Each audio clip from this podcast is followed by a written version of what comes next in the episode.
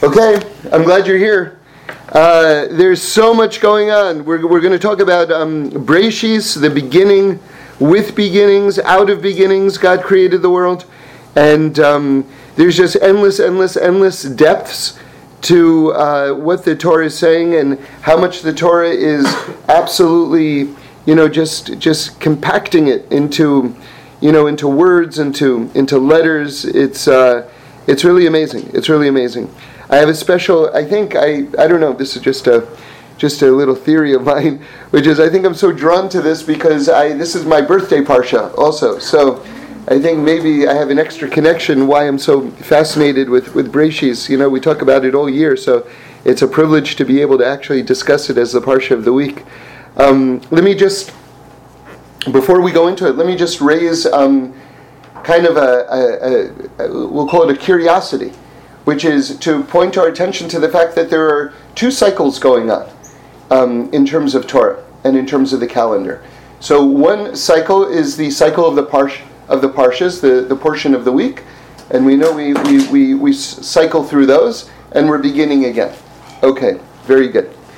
But there's a question about that, because we know that whatever is going on in the Torah portion is going on in the world, right? Like this is the truest, deepest headline. If you can, whatever is going on, in fact, I heard Rabbi Wolfson Shlita say so beautifully, so poetically, that God takes the letters of the Parsha of the week, and he weaves them together to make the fabric of reality. So that's that that shows you how I- integral the, the Parsha of the week is with what's going on in the world. If that is the case, why are we read, reading Bereishis now? We Bereishis is talking about the creation of the world. We just had Rosh Hashanah. Why aren't we reading Parshas Bereishis like a few weeks ago? So you see there's a bit of a disconnect. And so we have that's the second cycle. The second cycle is the historical um, wheel that's going around. So I'll give you another example of this, but it's it's it's the exact same idea. Um, Pesach, obviously Pesach, we're talking about leaving Egypt, but that's usually in the springtime. This year it's going to be in, in April. But um, but all the Parshas, like from Sefer Shmos, Exodus, were that's talking about us going out of Egypt, all those we read in January. So again, you see that there are two separate cycles going on. So, so how do we relate to the fact that it's Parshas Bereishis right now? Like that we're talking about the beginning when we had Rosh Hashanah already. So I would like to just say on a very, very simple level, very, very simple level, that now it's time for our beginning. Now, now we begin. In other words, we take all of the energy and all the work that we've done, and now it's time to put it into action. And I'm, I'm reminded of something that I'm sure many or all of you have experienced. I know I have, which is, you know, you go to a, a concert or a big sporting event or whatever it is, and then there are a lot of people who then look for their car for the next forty minutes. You know, they're walking around the parking lot, then they finally find it. Then there's like a traffic jam just getting out of the parking lot. And it's like, you know, it can be forty minutes later or or more after the show has ended. You know, so there are a lot of people like Bereishis starts, and they're they're not starting their year for several months. You know, so so there's a premium if you just use your brain. You know, the person says, "Okay, I'm going to beat the rush. My team lost several innings ago. You know, I'm either going to leave a little bit early or I'm going to leave right now and just get into the parking lot and get out of here." So that's that's now. Now now there's it should be for all of us a sense of urgency. What is it that I want to do? Let me just let me, let me just begin right now, you know? So so so that's that's that's that's Bereishis. That's Bereishis on, on, on, on another level. And um, you know, I was once looking at the word Bereishis because you know the the Zohar says basically everything can be folded into Bereishis. Like the whole Torah can be folded into the first word of the Torah, right? And you know, it's it's such a strong story. I, I have to tell it. So so Reb Shlomo Carlebach was on an airplane one time, and he was sitting next to someone who wasn't Jewish, who was interested in what he was doing because he was reading a, a Torah book, and I guess it was this time of year, perhaps. and um, and he he asked Reb Shlomo, you know, what what are you learning? What, what what's going on? And Reb Shlomo showed him Bereishis, and and and and and so he told him that, you know, so often it's translated as in the beginning. In the beginning, God created the heavens and the earth. He said, but in the name of Rabbi Shimon Bar Yochai, really what it means is out of beginnings, God created the world. It's a very much, much deeper, much, much deeper idea that the entire world is made out of the fabric of beginnings, meaning that every single moment in life is actually a new beginning, for real. This is for real, you know? So that means that a person is never stuck, and it means that wherever you're going, whatever you're doing, that at that moment you have an opportunity to begin again. Rabbi Nachman of Breslov talks about this. You know, it, it, so often we get frustrated and then we shut down and then we just want to stop. But he says at this point, begin again now. Just begin again now. And, and in fact, just the way God structured the universe, He's accommodated the ability to begin again at every single moment. So this is this is actually huge. This is a life-saving Torah. And that's how the story ends. Because this person, you know, went on with his life. The person sitting next to Reb Shlomo on the airplane. And he had a big uh, downturn in his life, in his business. And um, he decided that he was going to kill himself. And so he locked the door to his office and he opened up a drawer and he took out a gun. And now he was um, left with a question that I hope no one ever has, which is, what should I do with the final moments of my life? And so he thought, well, you know what? I have a Bible here. Maybe I'll learn some Bible. So he opens it up, and he sees in the beginning. And he remembers that rabbi that he sat next to, who told him, oh, it doesn't mean in the beginning. It means out of beginnings. And so he said to himself, well, if I can begin again right now, then what am I doing killing myself? And he put the gun away, and he started his life all over again. And he he started a spiritual community, and he contacted Reb Shlomo, and he told this story to Reb Shlomo, and I heard it from Reb Shlomo directly. He visited that community. So,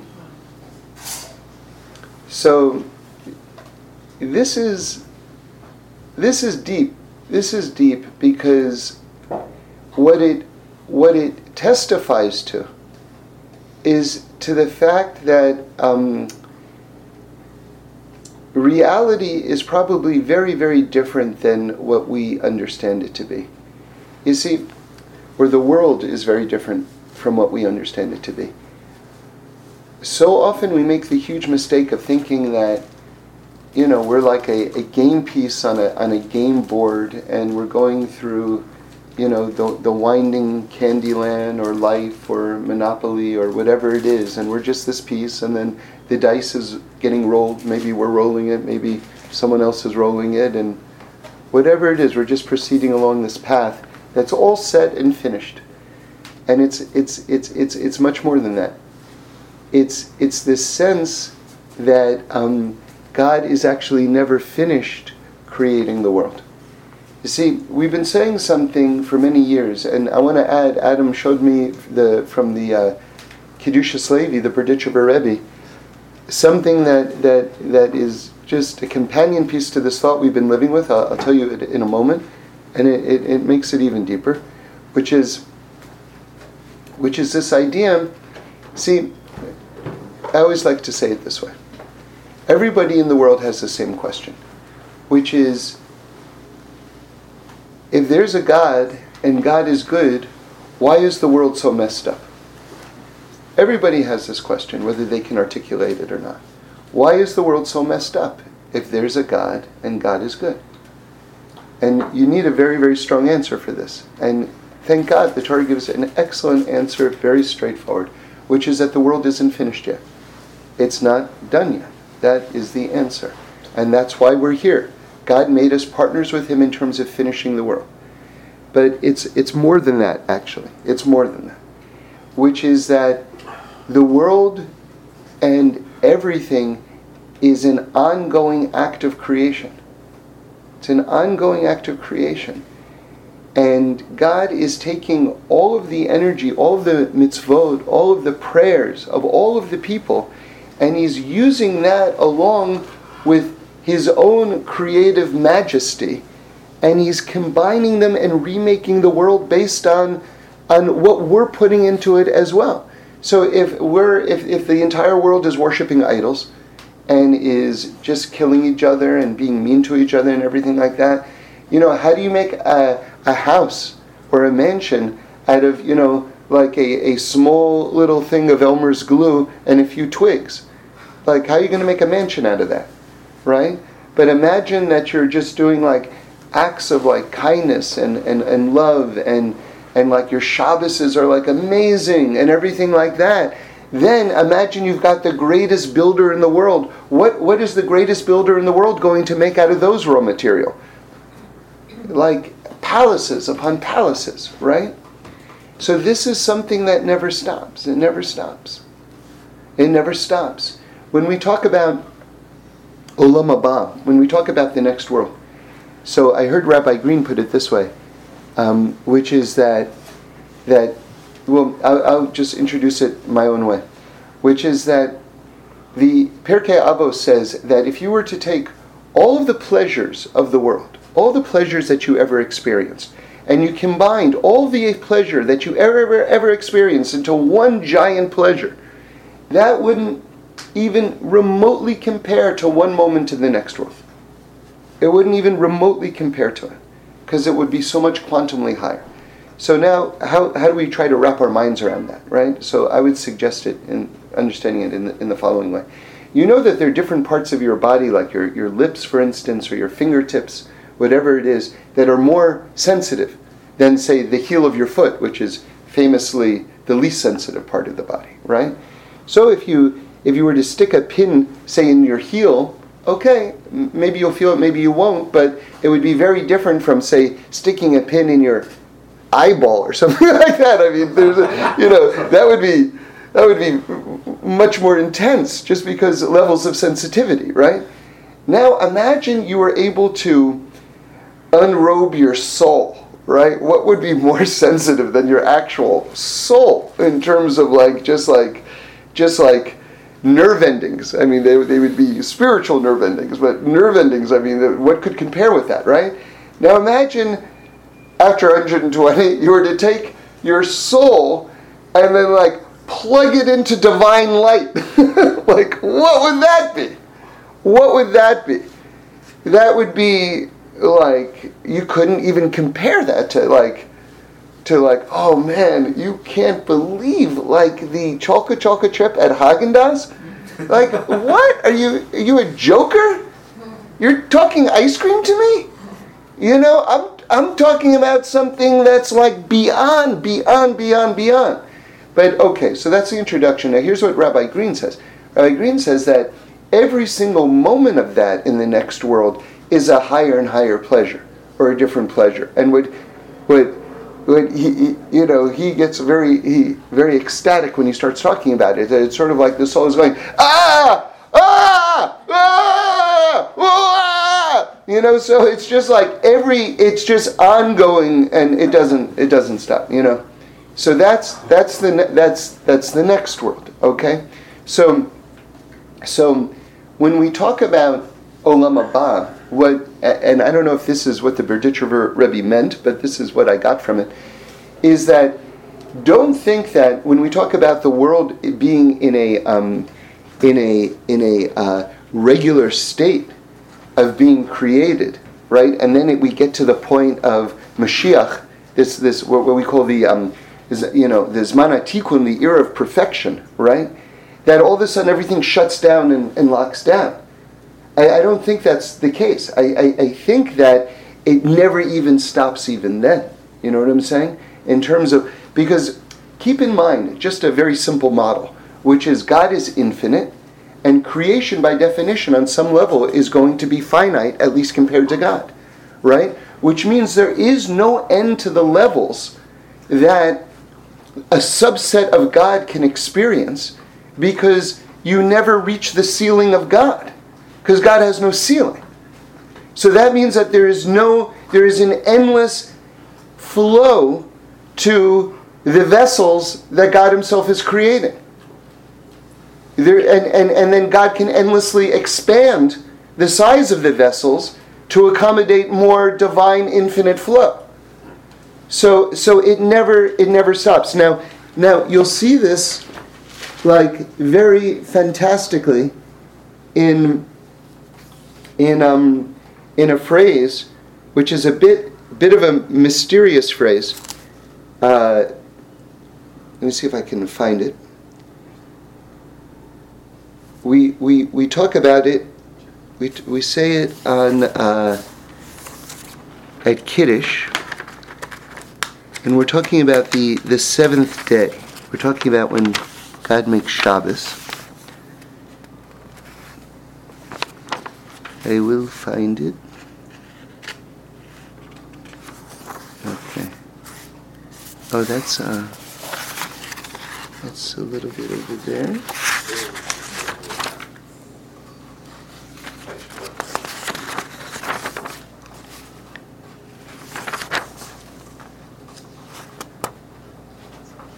Okay, here it is.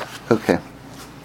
So it says, um, I'll read it in English. God blessed the seventh day, meaning Shabbos, and sanctified it because on it he abstained from all his work which God created to make. Okay, even in English it's kind of like hard to understand. Um, okay, let me read it in, in Hebrew. V'yavarech Elokim es yom hashvi'i v'yikadesh oso kivo shuvach mikol malachto. Here's the key phrase: Asher bara Elokim la'asos. It's using past tense and present tense at the same point. This is the point. He abstained from all of his work, meaning that he didn't do any any more work. God didn't do any more work, which God created to make in the present tense. So I'm finished with everything that I'm still doing. That would be like a, a good translation. I, I, I'm absolutely finished with everything that I'm still doing. So this is what we're talking about in terms of the never-ending act of creativity of God. That, that even when it reaches this form of Shabbos, which is completion, right? Even within that, God never stops this creative process and never stops raising the level. Is that is that clear? So so so so now let's go back to what I was trying to express before, is that that's going on in terms of the world right now. That's not just sort of like the end point of the world. That type of that type of constant evolution, recreation, rearrangement of everything is going on right now. But you have to take your life seriously, and you have to take the opportunities that are presented to you seriously in order to see it. So for instance, every time you meet a new person, that is a new opening, right? That's a new, like, gate that, wow, all, the, all of a sudden there's like another person with another life, with a whole nother set of friends and a whole nother who knows what. Who, who's got a whole different opinion and like reference points and everything like that, and you meet that person and all of a sudden it's like, that's not, see what I'm trying to tell you is that that's not a linear thing. That's not you on a chess, on, on, on, a, on, a, on, a, on a game board, and it's just sort of like, oh yeah, and then you're going to meet that person.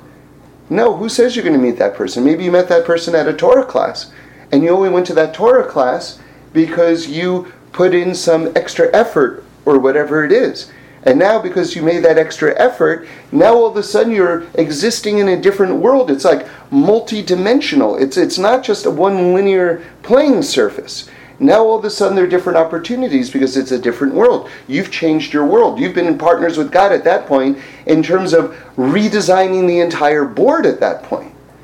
And now it, and now it's back up to you.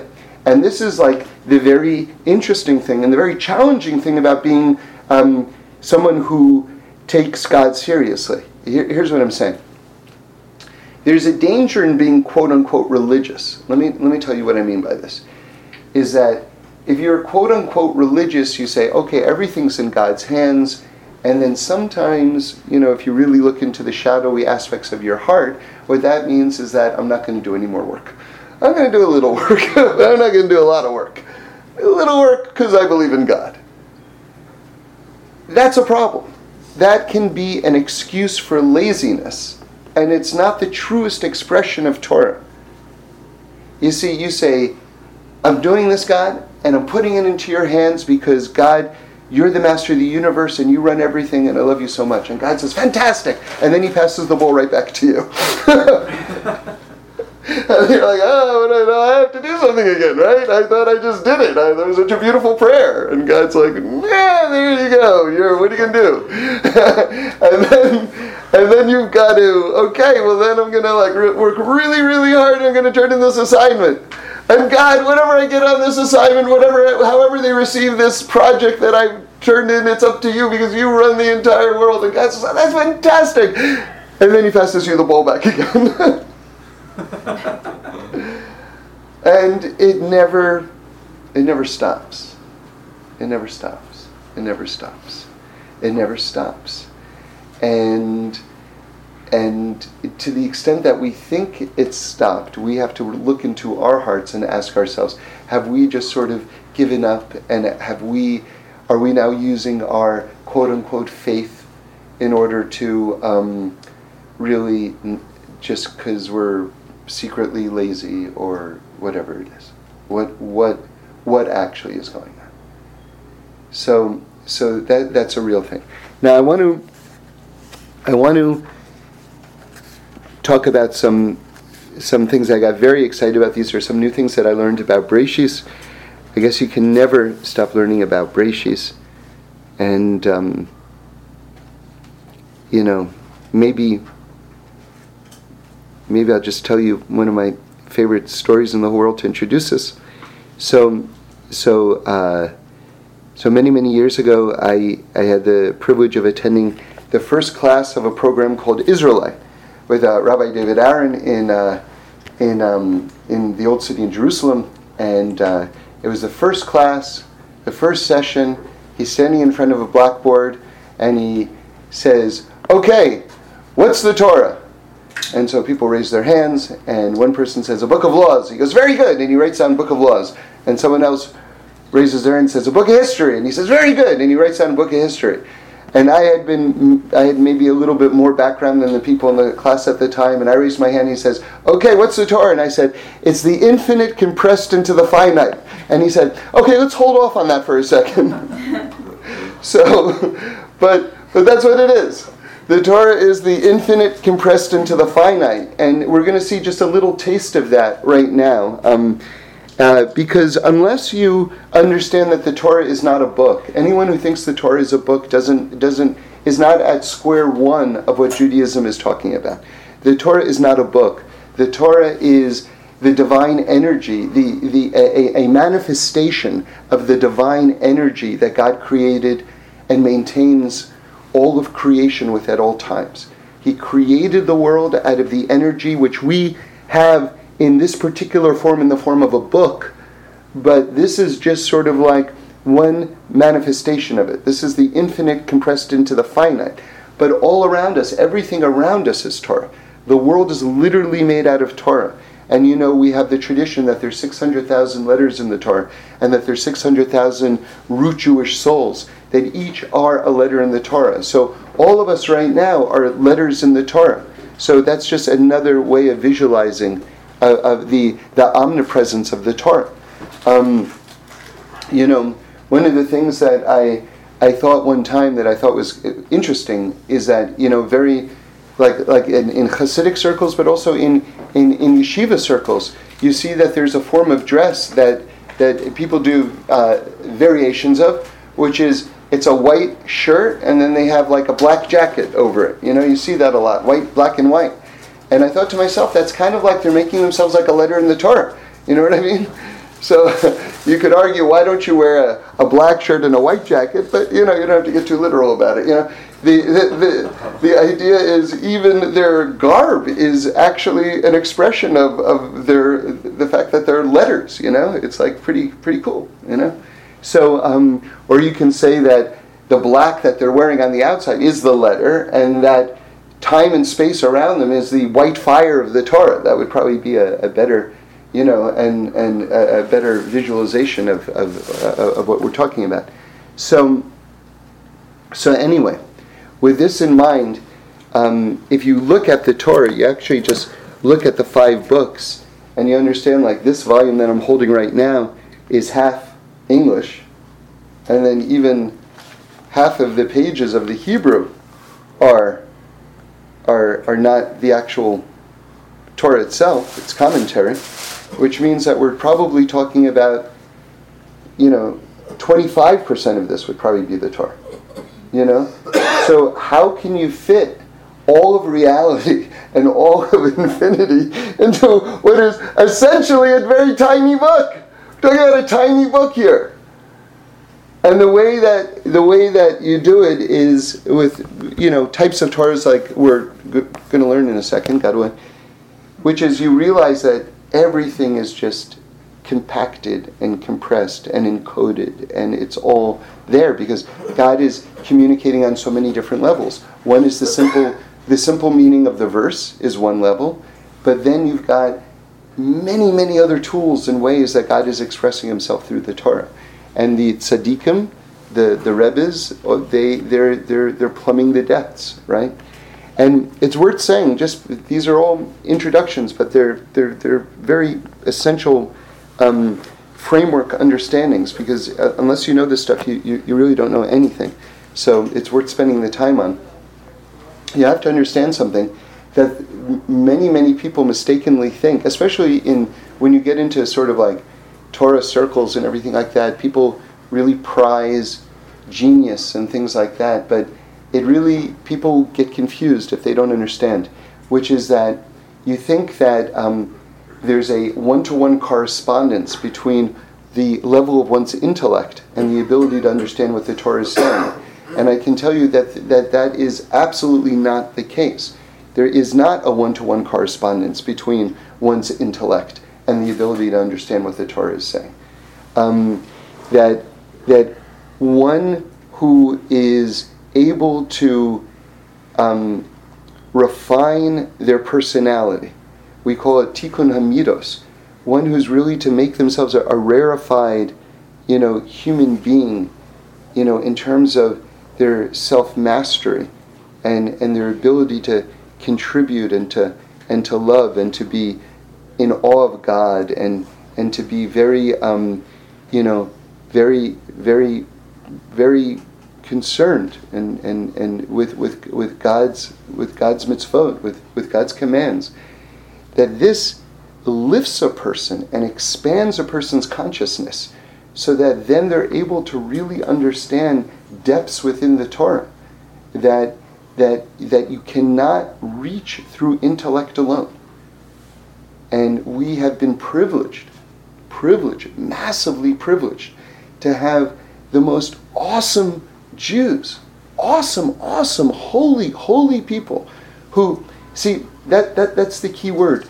You see, I, I I feel like holy is a great word when it's talking about people. Obviously, it's a huge compliment. But I, I think that you have to understand really what the definition of what a holy person is. A holy person is what I was just describing. Holy person is someone who's mastered themselves and who's like really utterly concerned with other people and with and with just with what God wants in the world, making their will God's will, and, and doing it in the most beautiful way, and working very, very, very hard. Like, if you do all of those things, then you're holy. Holy is not this this sort of thing where now I'm wearing white and now I'm You know, no, no, no, I don't, oh, I'm very sorry, I, I, I can't do that with you because I'm holy now. I don't know if you got my email announcing that I was holy. I was, I'm sorry that I made it a mass email. I really probably should have written you individually to tell you that I was holy. You know what I mean? So, so that's, that's, that's not what it is. That's not what it is, okay? But then, but then we've had people throughout our history who, who have that. Who are that, and they they then become privileged to be those people that God wants to share his secrets with. You see, then God shares his secrets with you. And then we have recordings. We have recordings of the secrets that God told these special people. And they're called the Sifrei Kodesh. They're called like, these are these are the holy books. If you walk into like a yeshiva and a base medrash and you look at the library, you know what that is? Those are the secret files. Those are the, that's that's what it is. Those are the those are the whisperings that these elevated people have been able to receive in terms of plumbing the depths of the Torah. And then everybody else, all of us, get to read them. And then we get to read what God told this person, God, da, da, da, and everything like that. And of course, all these things are consistent with halacha, because God, because the halacha is the structure of the whole universe. So they're all puzzle pieces, and then you put them together, and then you get this expanded, unbelievable vision of, of where we're at. So one of these people, one of these people, um, well, I'm going to mention a few of them now, because now we can... Now we can go into, now when I, I mention one of these people, you know exactly what we're talking about, okay? So let's um, let's go into, let's go into like the very the very beginning here. So it says, Bereishis bara Elokim, es, that's the key word we're going to go into, es hashamayim, ve'es ha'aretz, okay? So uh, with beginnings, out of beginnings, God created the heavens and the earth, okay? So now... Very, very interesting. The first time I saw this was from Rabbi Nachman of Breslov. I don't know um, if, if he got it from someplace else. I, I imagine this is a very, very old thought. So we know that God created the world out of the energies of the Hebrew letters of the Aleph Beis, of the of the Torah alphabet. So we know that that's Aleph through Tav. Aleph is the first letter of the Aleph Beis, and Tav is the last letter of the Aleph Beis.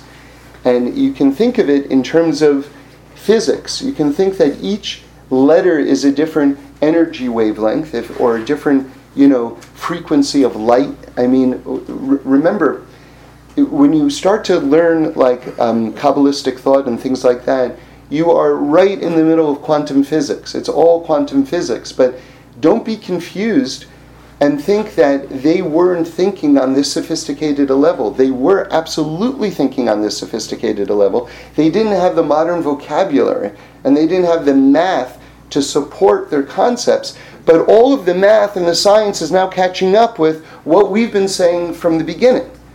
So, so, so we'll get into that in a moment. We'll get into that in a moment.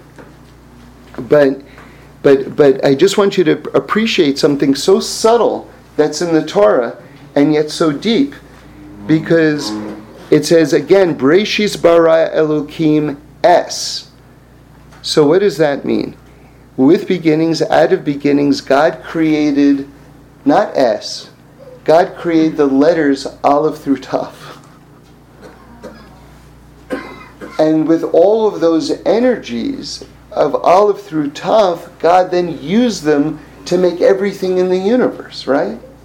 Now, look what we have here. Now it gets deeper, and this is from the Me'or uh, Einayim, from the Chernobyl Rebbe, who's one of these, another one of these great people who we're talking about, who's hearing these whisperings, right? Because of his tremendous mastery of, of just being a human being, right? Being a creature of God.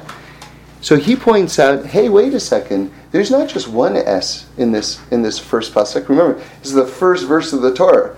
You know, you can learn this for probably your entire life, the first verse of the Torah. So there's you're never going to run out of ideas of what's contained in here. So so he points out, wait, there's a second S in this very first verse of the Torah. Bereishis bara Elokim es, Aleph through Tav, hashamayim, ve'es ha'aretz. So, so in other words, there's the Aleph through Tav in terms of the creating of the shamayim, the heavens. And then you've got a whole separate idea of the Aleph through Tav in terms of the creation of the Aretz, of the earth. Now, the way I understand that, this is me talking right now, is that we've got a very critical concept, which you must know, you must know, because it's it's absolutely essential to understanding the world and the making of the world, and it's called Tzimtzum. Okay? So, in... We're going to talk about Tzimtzum a little bit right now. So let's let's talk about it on a Torah level, and then we can talk about it on a science level in a second. So Tzimtzum, basically, all of Kabbalistic thought is addressing one question. How is it that an infinite being created a finite space? Or how is it that God made something out of nothing? What was that process? What was that process? This is what all the questions and all the Torahs are, are revolving around. And then you're going to get into the Sefirot, and you're going to get into all sorts of different articulations. But all of these things are basically addressing the question, how did the infinite become the finite? Or, said a different way, how did something come out of nothing? That's, that's another way of expressing it, okay? So basically, basically what, what we say is the following. Before the world existed, there was only light. All that existed was light. See, that's, that's important, because we, we talk about what we say, the the Ohr Ein Sof. That's a, that's the name of Hashem. That's one of the most poetic things I've ever heard in my life to this day, which is light without end. It's so beautiful. It's really, it's so beautiful, right? Now, what's what's important about understanding the concept of Ohr Ein Sof, light without end, is that people think, very mistakenly, and, and, and, and actually in a um, troubling, even damaging way, people think that the world begins from the standpoint of darkness. And then God says, Vayehi Or, let there be light. But really the starting point of my life is darkness. That's absolutely not true. That's a very damaging orientation. The beginning of everything is exalted light. Your beginning is exalted light. It's not darkness. And then God says, turn on the lights. That's, that's it's, it's not what it is. It's not what it is. Okay. So God begins with light. Okay. Now, God takes his outer garment of light, so to speak, and he compresses that light until, and keeps on compressing it, keeps on compressing, keeps on compressing it, as he's going, well, there's no time or space or direction, but, you know, I'm expressing it as squeezing it down until there's something concrete and finite. And that becomes this world, which is made out of godliness. Now, very important distinction now, which is that God, therefore, saturates all of creation, that all of material, all of materiality is compressed spirituality, but don't say the following. Do not say the following. God equals the world and the world equals God. That is a limitation of God.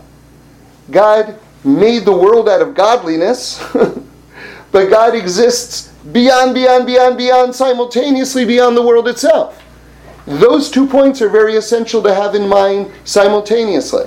That the entire world is made out of godliness, but that God exists beyond, beyond, beyond simultaneously as well. And that there's one continuum. Okay? Very important.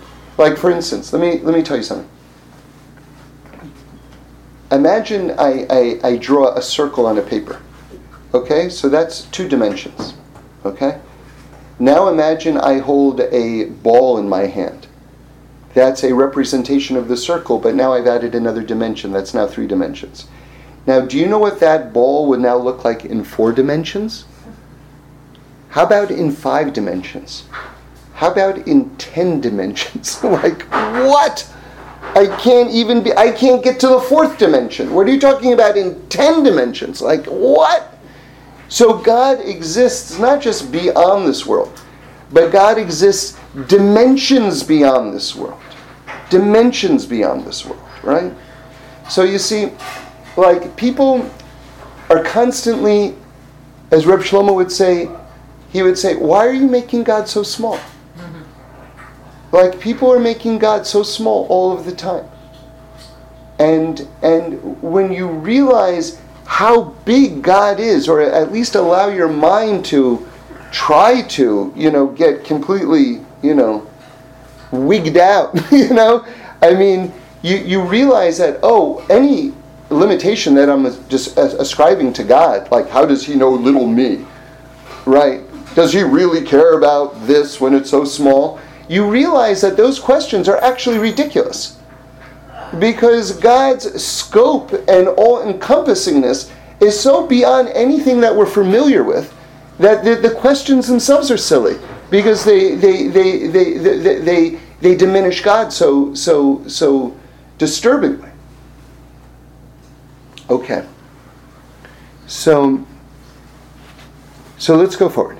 So so so I want to put that into just the language of science for a moment. And then we're going to get into, we're going to revisit what the Chern- Chernobyler says about the two S's, okay? So Einstein is talking about energy equals mc squared. He's talking about energy becoming mass. And and that's it's, this process that we're talking about. We're using it, we're saying that light is compressed until it becomes materiality. But basically, it's we're talking about the same thing. We're talking about energy actually is going to become mass. And Einstein is providing the math on how that's going to happen. Now, we have something called the Higgs boson, or the, the God particle, that won the Nobel Prize for Physics a few years ago. And that's talking about Tzimtzum also. It's the amazing thing that we're, we're, we're, we're showing how science is very much catching up with, with what Torah has been saying for forever. So what is this whole idea of the, the God particle? It's actually a strata of, of energy, and it's taking, it's talking about, if you want to say that energy becomes mass, then at some point the energy on the on the way to becoming mass actually has to take on some aspect of mass. So where's the first moment where the energy passes through this strata on the way to be condensed down to materiality? When is the first moment where the energy actually acquires some aspect of mass? Right? When when does that happen? Because you have to you have to present and prove that that actually does happen in order for this model to work. And in fact, they found that, and and that is that is Tzimtzum. That is exactly what we've been talking about. It's amazing. That's amazing. And then it just won the Nobel Prize for Physics. It's amazing. It's amazing. But what's also amazing, not just that they found it, that we found it, it's amazing that this is what we've been saying for forever. You know? So so let's let's keep on going forward. So again, keeping this model of Tzimtzum, of energy becoming materiality, now let's go back to the words of the Chernobyl. I'll tell you how I understand them anyway. Which is, Bereishis bara Elokim es hashamayim. So you have the Aleph through Tav of shamayim, of the heavens, right? So you have all of those wavelengths of energy on the level of the heavens, and then it's getting more and more compacted, and then you have the S, the Aleph through Tav of haaretz, those same divine energies, but now it's becoming, bless you, now it's becoming on the level of materiality of the land. Do you hear? So it's very, it's it's actually very consistent. Now listen to this. Now this is from the Me'or VaShemesh, another one of these great lights, elevated, huge, holy individuals, right? So he looks at this. He says, okay, so so there are twenty-two letters of the Aleph Beis. We're talking Aleph through Tav. There are twenty-two letters. Listen to like what God whispered to him one one day, right? This was a good day, right? He says, wow. And again, to see how the Torah is the infinite, you know, the the fine, the infinite compact into the finite in all the levels. Look how clear it is. Once once someone holy enough has the eyes to see it. Take the first letter, right? We were saying that God is doing it through the letters of the Aleph Beis, Aleph through Tav, which is twenty-two letters, right? He says, take the first letter of each of the words of this entire verse. The Beis from Bereishis is two.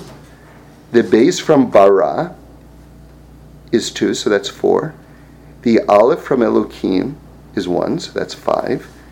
Then S, that's six. Hashamayim, that's He, that's eleven. Ve'es, that's Vav, that's seventeen. Haaretz, He, seventeen plus five is twenty-two. So, so you take the first letter of the first words of the entire verse, and it adds up to twenty-two. Which is what we were just saying. These are sort of like the energies, the divine energies that God is using to create, to create the world with. It's it's amazing. Now let's go further into, and it's right here. You just need the eyes to see it. How do you get to the eyes to see it? Be nice to people. Be nice to people. And then you're going to see it. It's not whether, oh, I got an A in, you know, chemistry. I'm the guy who's going to see it, you know. Good luck. Maybe you will, maybe you won't. Get an A in chemistry and then be really nice to someone. Then you got a much better chance. Okay. Now, now the Me'or VaShemesh says the following. He says, he, he, he wants to explain this phrase. Vayhi Erev, Vayhi Boker, Yom Echad. First there was night, then there was day, the first day, or day one. Okay? Now everybody knows the, the Jewish day starts at nighttime, right? It's nighttime. So so on a very simple level, you'll tell me, okay, so so God is just sort of laying out how the day starts. The day starts at night. We're learning that from this verse, right? First comes night, then comes day, the first day. Okay, so the Me'or VaShemesh says, okay, sit down, relax. Just open up your eyes a little bit, tell you what's really going on over here. Um, so, in the beginning, God put a tremendous light into this world. It was a light that was so great that no vessel could hold it. So we talk about it, we have a fancy term in Hebrew, we call it Shviras HaKelim, the shattering of the vessels. Right? There were no pots floating around in outer space. This is just language for us to wrap our minds around it, okay? There were vessels. But the vessels couldn't contain this amazing light. Alright? And then God made, says the Me'or VaShemesh, a very important piece of information here, another Tzimtzum. Another Tzimtzum. He contracted the world, his light, a little bit more. And then he put another light in. And then the vessels were able to hold the light. Okay, now we've got sort of like, now we've got kind of a structure to the universe that's going to flow from there. So what he says is, is that when it says, Vayi Erev, Vayi Boker, first there was darkness, then there was day, the first day. What he says is, is that there is a light that's so great, that initial light that shattered the vessels, there is a light that's so great that for God it's light, but for us it's darkness because we can't comprehend it. And that's when it's saying, Vayi Erev, Vayi Boker, Yom Echad, first there was darkness, then there was light, the first day. What it's saying is, is that it's we're not talking about darkness at all. We're talking about a light that's so great that we can't comprehend it, and so it manifests itself to us as darkness. You know, I was talking with my brother-in-law, and he said, you know, you have to be, and maybe I'm guilty of this right now, I don't know, but he said, you have to be very clear when you try to teach someone, because if you tell them, if you give them more light than they're able to get, then you're just giving them darkness. You know? They're very... You know, scary thing if you want to teach at all is that, you know, you don't want to impart too much light than the person is able to receive because then they just receive it as darkness. You know, it's it's a little bit intense. So, um, the, the Rebbes all say that the plague of darkness in Egypt was not darkness, that it was a light that was too intense for the Egyptians to be able to experience at all, and it was just it they experienced it as darkness, but it was a tremendous light. Not only that, but there's a medrash that says that when um, Avraham Avinu was buying Maras HaMachpelah, the cave of the patriarchs, so the Zohar says that that cave of the patriarchs where Adam and Chava are buried and, and all the Avos and, and, and holy mothers are buried in Hebron, that that's the entrance to the Garden of Eden, and that when Ephron looked into it with Avraham Avinu, Ephron saw it as this tremendously dark place, and Avraham Avinu saw the light shining in it. So you see, you see that there is a ceiling, there is a ceiling to, just again, let's return to the basic model. God is infinite, we're his creatures, we're finite. God made our brains, God made our brains, right? See, what's so ridiculous and tragic and heartbreaking, really you can cry a million tears over this, is that we use the brains that God gave us, that God created us, to tell God what he can and can't do. And even we'll use our brain, which God created, to say, God, you don't exist. Mm. It's it's like, I mean, I don't know, to laugh, to cry, to be paralyzed. I, I don't even know how to react to that. But that is the drama of the world. That is the drama of creation. So, so yeah, there is a light that's so great, but it's not it's not darkness. It is light, even though it appears as darkness to us. So, I'll tell you something. You know, we're talking about so many things. We can go on, but uh, I think I should start to wrap it up. So, um, I heard Rabbi Muskin tell this story. He, he was telling it like it was a true story. So, I don't know. Maybe it's true. I don't know. But it's good no matter what. He said that um, that a, a company, a shoe company, sent uh, a couple of representatives to Africa. This was many, many years ago. And they, the two representatives sort of like went to stake out two different territories, you know, two different areas. And the company gets a letter back from the first representative, and who who writes back, abandon all of your plans, this is a disaster, no one here wears shoes, and it's a waste of time and money, like, let's not pursue this. The second person sends a letter to the company that says, send fifteen thousand pairs of shoes immediately, no one wears shoes here, there's an incredible opportunity. so, so this is...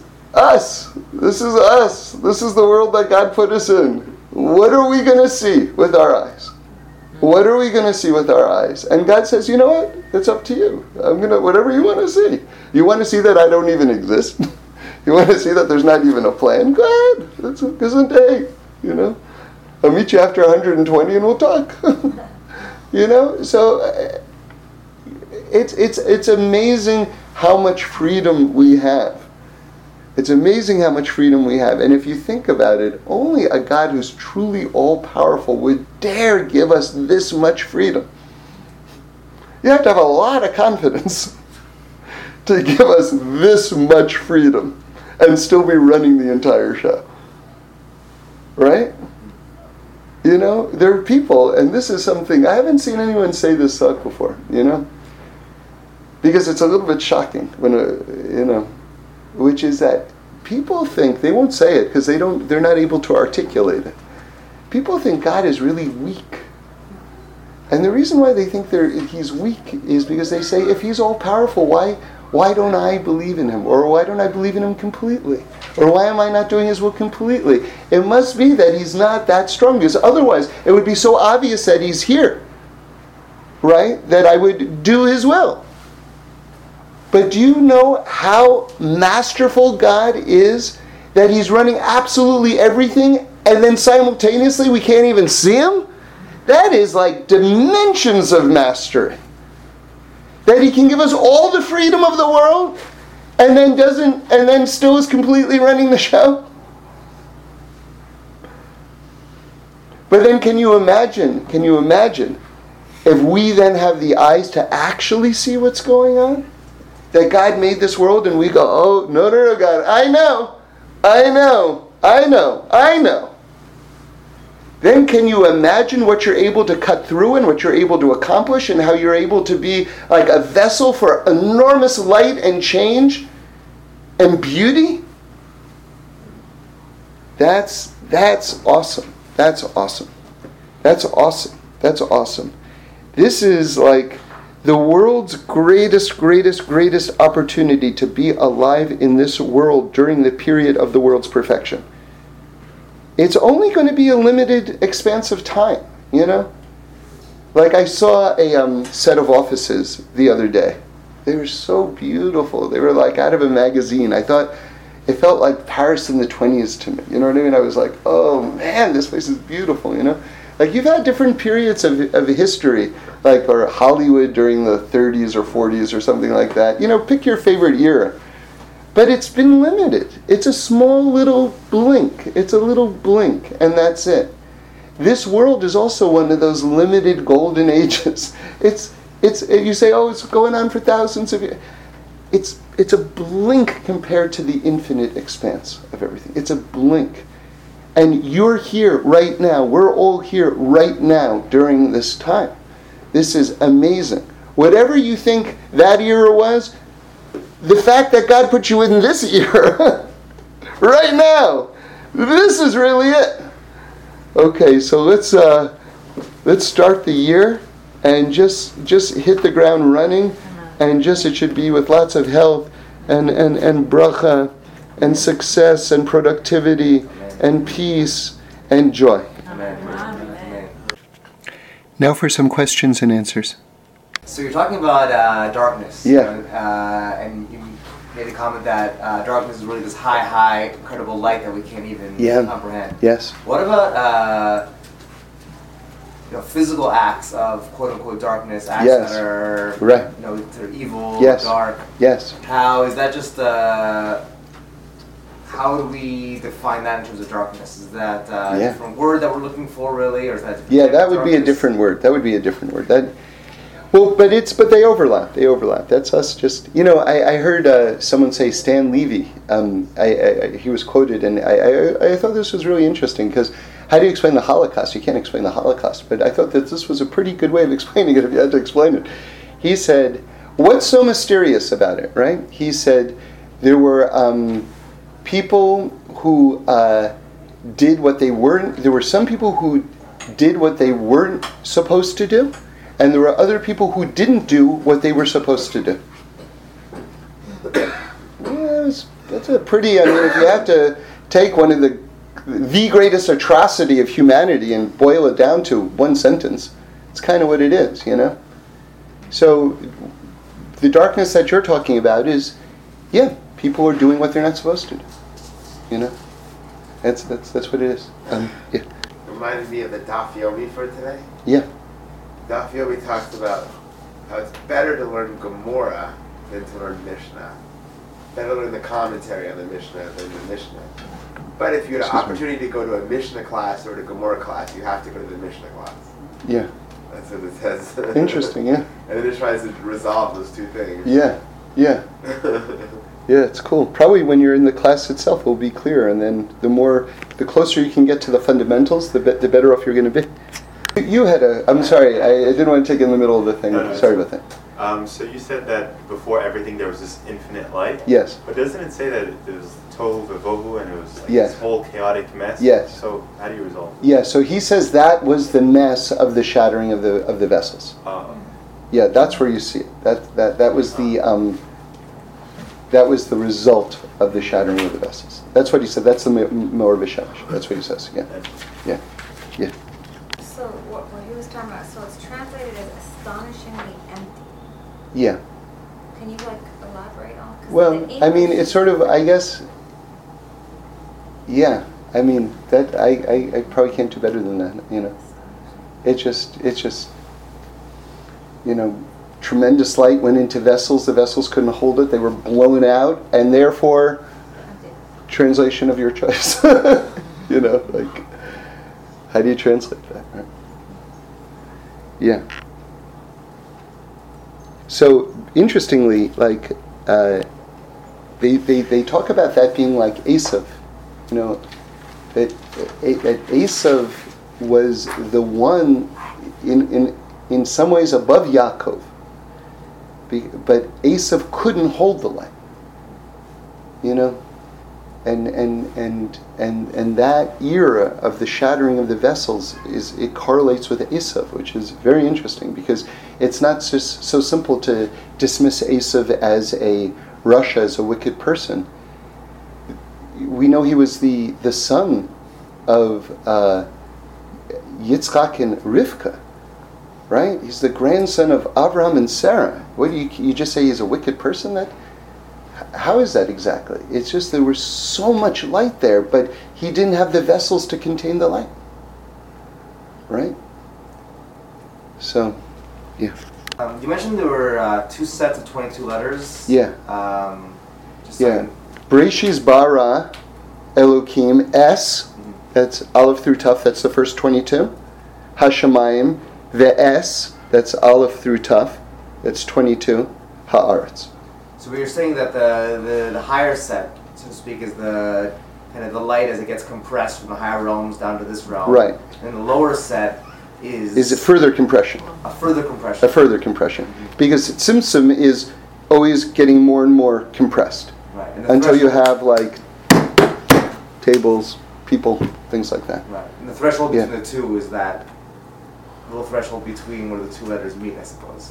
Yeah, I guess you can, it would be interesting to uh, analyze the letters in between the two S's. Yeah, that's a great idea. I haven't done that. But yeah, you could probably divine all sorts of things about the cosmos from that. I was just wondering if, um, as as time passes, yeah. if there's an expectation, well, there sh- I guess it should be that we have more ability to con- to absorb the light. Like Noah was... Absolutely, Noah, Noah absolutely. Was a, a thousand percent, because it says, it talks about the... I'm sorry, you weren't finished with I the question. Thinking, Noah yeah. was forgiven for murdering... I mean, I'm not... not well, we talk about we talk about, God says you have to circumcise your heart. And then it's a very interesting commandment because on one, in, it's listed twice in the in the Tanakh. In one place it says circumcise your heart, and in another place it says I'm going to circumcise your heart. So either way, we're going to get our heart circumcised. But it's a very beautiful idea. The way I understand on a deeper level is that, by the way, physically speaking, we actually have a fatty layer around our heart, and I, I learned that in Kashrus that you actually have to remove this this layer if you want to eat hearts. Some people have the tradition not to eat hearts, but other people eat hearts. So, you know, just like any other organ of the body, you have to prepare it. So, so anyway, there are all sorts of laws of kashrus about it. But you see that the, the people who have actually taken out hearts and look at hearts in order to eat them talk about the fatty layer on the on the top of the heart. So, so it exists. But on a more on a more metaphysical level, what it means is, is that there's a blockage that's allowing us to absorb more, right? And that our um, our borders are going to be expanded. And either God says, you do it, but if you don't do it, I'm going to do it. So either way, that's the destiny of humanity. So. I have a question about what she had said. Yeah. Um, so if we're, we're not supposed to be proselytizing, but if we're supposed to be Or HaGoyim, aren't we supposed yeah. to be teaching Torah to yeah. the nations? Absolutely, yeah. But... And and you know, in different eras of history, we've been we've had different sort of like um, levels of uh, pro, our, our profile has been higher and lower in terms of how much we've tried to get out into the world and things like that. There was a period of time when we were like really successful, and then like the other nations, like in the Romans, started to get angry, and so like the rabbis were like, yeah, let's just cool it, you know, like we're kind of making waves, you know, because Torah basically is the message of oneness. And oneness, like everything is catching up with oneness. All of science, everything, or the whole world is catching up with the concept of oneness. It's becoming revealed on, in every discipline is the idea of oneness. And so, and Torah is the, the voice of that. It's the voice of that. So it's going to get out there either way, but... Um, But the main way that we get out the message is by being personal representatives in terms of our actions, not in terms of our our our, our speeches and things like that. It's about being a really solid, disciplined, loving person. And that transmits the light more than any anything that you can do. When you're an actual example, then you become a real transmitter. It's so it's more action than talk. Remember, mystically speaking, this realm that we live in, this dimension that we live in is called Olam Asiya, which means the world of action. This world is not about talking about it or thinking about it. This world is about doing. Wow.